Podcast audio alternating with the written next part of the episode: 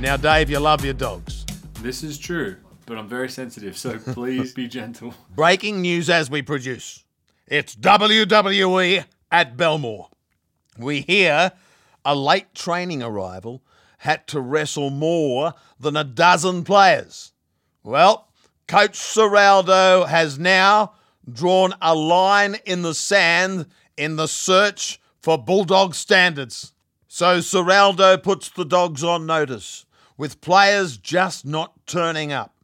Dogs have leaked plenty of points and there's plenty of media barbs aimed at the kennel. They'll find the Bulldogs' way, the DNA. It doesn't happen overnight, but I'm telling you, it will happen. However, Titans are on the up and at home. So into the mailbag. It's the Titans at home, and then they're off to Moo-Moo's for a top-shelf, aged, medium-rare eye fillet and washed down with a lovely Barossa cab sav. Beautiful. Oh, keep talking. Hungry? Yeah. Thanks for that.